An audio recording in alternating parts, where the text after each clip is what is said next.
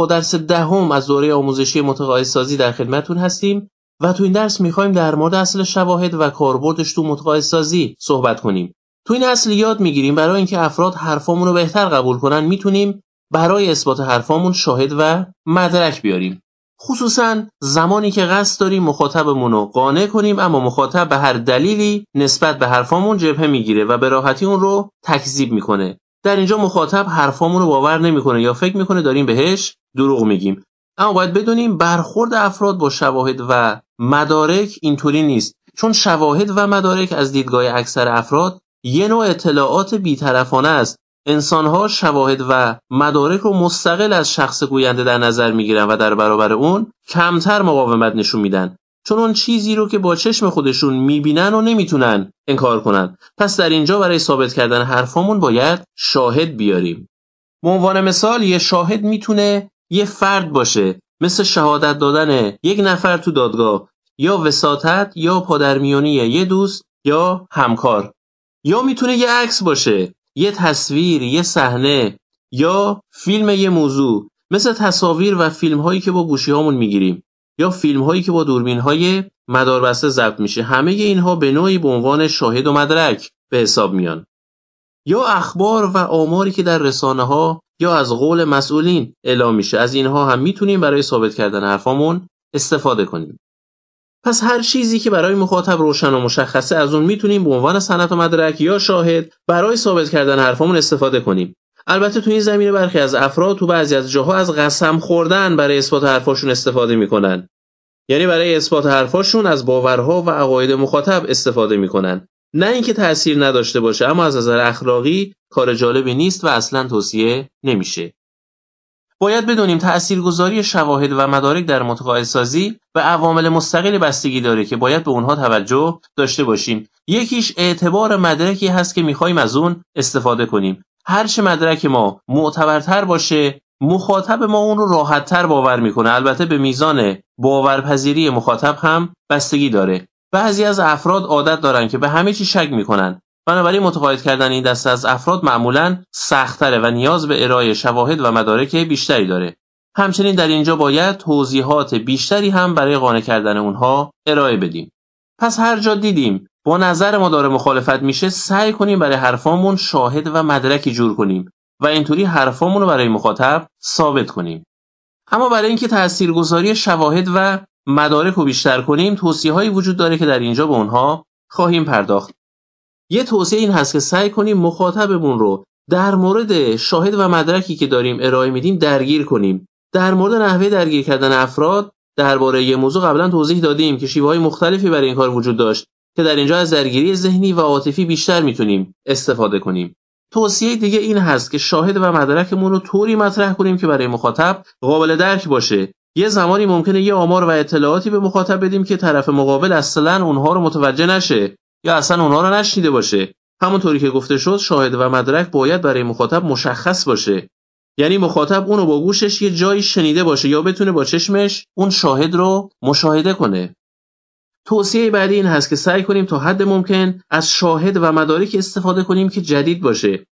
استفاده از شاهد و مدرکی که برای سالهای خیلی دوره معمولا اعتبارش رو از دست میده و ممکن از دیدگاه مخاطب قدیمی به نظر برسه و زیاد تو متقاعد کردن طرف مقابل تأثیرگذار نباشه.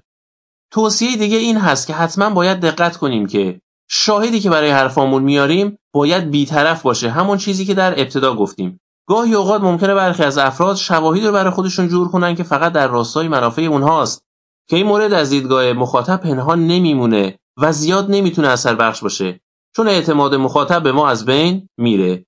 و این نکته تداعی کننده اون ضربال مسئله معروف هست که به روباه میگن شاهدت کیه؟ میگه دومم. پس به این نکته حتما دقت داشته باشیم. اصلا دلیلی که باعث میشه سند و مدرک برای مخاطب قابل قبول باشه بی‌طرف بودن اونه و اگه این مورد رعایت نشه کارایی خودش رو از دست میده. عامل دیگه‌ای که جز روش‌های مهم متقاعدسازی هست و در اینجا باید بهش توجه داشته باشیم بحث و استدلاله که به دو صورت انجام میگیره، به صورت علی و توصیفی. تو بحث کردن به شیوه علی به یه چرا پاسخ میدیم، یعنی علت یه چیز رو برای مخاطب توضیح میدیم. اما تو بحث کردن به شیوه توصیفی فقط وضعیت موجود رو توصیف میکنیم بدون اینکه به دلیل اون اشاره‌ای داشته باشیم. همانطوری که گفته شد تو بحث علی دلیل کار رو برای مخاطب توضیح میدیم. به عنوان مثال تو پدر بدی هستی. چرا؟ چون بد اخلاقی. یا شما انسان باهوشی هستی. چرا؟ چون نمره خوبی گرفتی. فردا هوا بارونیه. چرا؟ چون امروز ابری بود. فردا به مسافرت نمیریم. چرا؟ چون هوا خوب نیست. امروز تمرکز نداشتم. چرا؟ چی شده بود مگه؟ چون فکرم جای دیگه‌ای مشغول بود. خب همونطوری که در این مثال ها ملاحظه میکنیم مخاطب وضع موجودشو به همراه دلیلش برای طرف مقابل توضیح میده که میشه بحث کردن به شیوه علی. در مقابل تو بحث کردن به شیوه توصیفی فقط به وضعیت موجود اشاره میکنیم و خبری از دلیل و چرایی نیست. به عنوان مثال گفته میشه که میانگین عمر زنها از مردا بیشتره. مهاجرت از شهر به روستا افزایش پیدا کرده.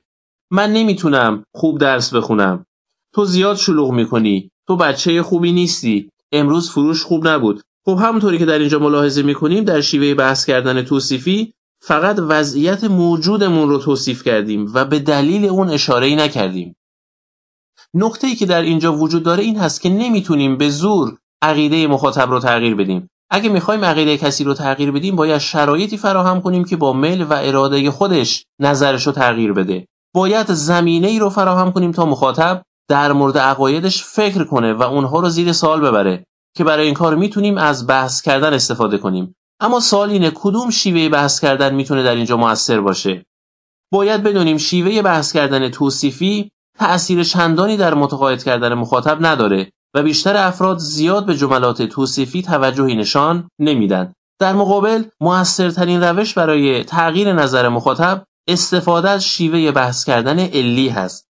طبق پژوهش‌ها اونجایی که افراد دلیل و علت یه نظر یا کاری رو میدونن بهتر اون رو قبول میکنن. این شیوه باعث میشه که مخاطب در مورد دیدگاه خودش فکر کنه، با موضوع مورد نظر درگیر بشه و در نتیجه بهتر میتونیم قانعش کنیم. پس هر جا دیدیم مخاطب مقاومت میکنه دلیل کارو براش توضیح بدیم. اگه نمره کمی گرفتی دلیلشو برای استاد بگو، یا اگه خوب نتونستی تدریس کنی دلیلشو برای شاگردات بگو، یا اگه برخورد خوبی با بچه‌هات نداشتی دلیلشو بهشون بگو، یا اگه برخورد خوبی با همسرت نداشتی دلیلشو بگو، یا اگه نتونستی خدمات خوبی به مشتریت ارائه بدی دلیلشو بگو. و تو سایر موارد هم به همین صورت. این گفتن چرایی‌ها و دلیل آوردن باعث میشه مخاطب نسبت به ما حس بدی پیدا نکنه و اون حس همدلی و درک کردن رو با ما داشته باشه. طبق پژوهش‌ها مؤثرترین روش برای قانع کردن افراد اول استفاده از روش بحث علیه.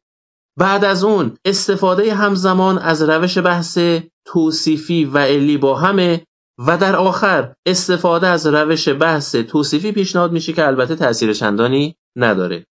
عامل دیگه‌ای که در اینجا باید مورد توجه قرار بگیره بحث خاطرات و رابطه اون با حافظه افراده. چون اکثر انسان‌ها نمیتونن حوادث و خاطرات گذشته و اطلاعات قبلیشون رو دقیقاً یادآوری کنن.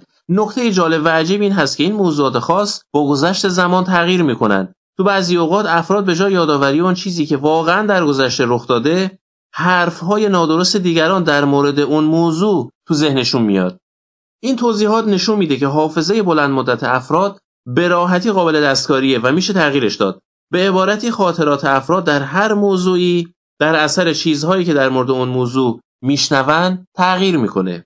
اما در مقابل حافظه کوتاه مدت رو نمیشه تغییر داد، چون شامل وقایعی هستن که به تازگی رخ دادن و اگه برای تغییر دادنش تلاش کنیم نتیجه عکس میگیریم. با این کار نه تنها چیزی تغییر نمیکنه بلکه باعث میشه موندگاری اون وقایع در ذهن مخاطب بیشتر بشه. چون حافظه انسان‌ها مثل دوربین فیلمبرداری عمل نمیکنه که همه اطلاعات رو دقیق و یکسان ثبت کنه.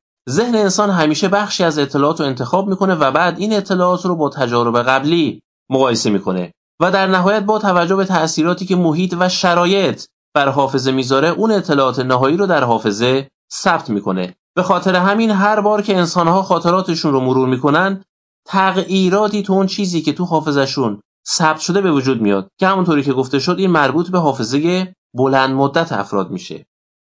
پس تلاش برای تغییر دادن حافظه کوتاه مدت، یعنی چیزهایی که به تازگی اتفاق افتاده، چندان نمیتونه مؤثر باشه. به عنوان مثال خبر بدی رو به ما میدن اما بلافاصله اون خبر رو تکذیب میکنن یا میگن خبر درست نبوده. در اینجا با اون که خبر اشتباه بوده اما باز ذهن مخاطب درگیرشه. و این خبر اشتباه تا مدتها در ذهن مخاطب باقی خواهد موند. بنابراین وقتی قصد داریم فردی رو متقاعد کنیم، به راحتی میتونیم حافظه بلند مدتش رو تحت تاثیر قرار بدیم. این کار رو میتونیم با استفاده از شیوه رگبار اطلاعاتی یا بحث کردن به شیوه علی انجام بدیم. پس اگر زمانی به مخاطب درخواست یا پیشنهادی دادیم که بلافاصله به ما پاسخ نداد، کمی بهش زمان بدیم. عجله نکنیم، صبور باشیم. اجازه بدیم اون درخواست یا پیشنهاد در ذهن مخاطب ثبت بشه. به عبارتی در حافظه بلند مدتش قرار بگیره. و یا اگه فردی رو ناراحت کردیم که از ما دلخور شده و ما را نمیبخشه، بازم زمان بدیم، صبور باشیم. خواهیم دید که پس از مدتی با استفاده از شیوه بحث علی میتونیم از دلش در بیاریم. خب دوستان، تو این درس با اصل شواهد و مدارک و کاربردش تو متقاعدسازی آشنا شدیم و یاد گرفتیم که برای این کار چجوری از شیوه بحث علی و نحوه تغییر دادن خاطرات استفاده کنیم.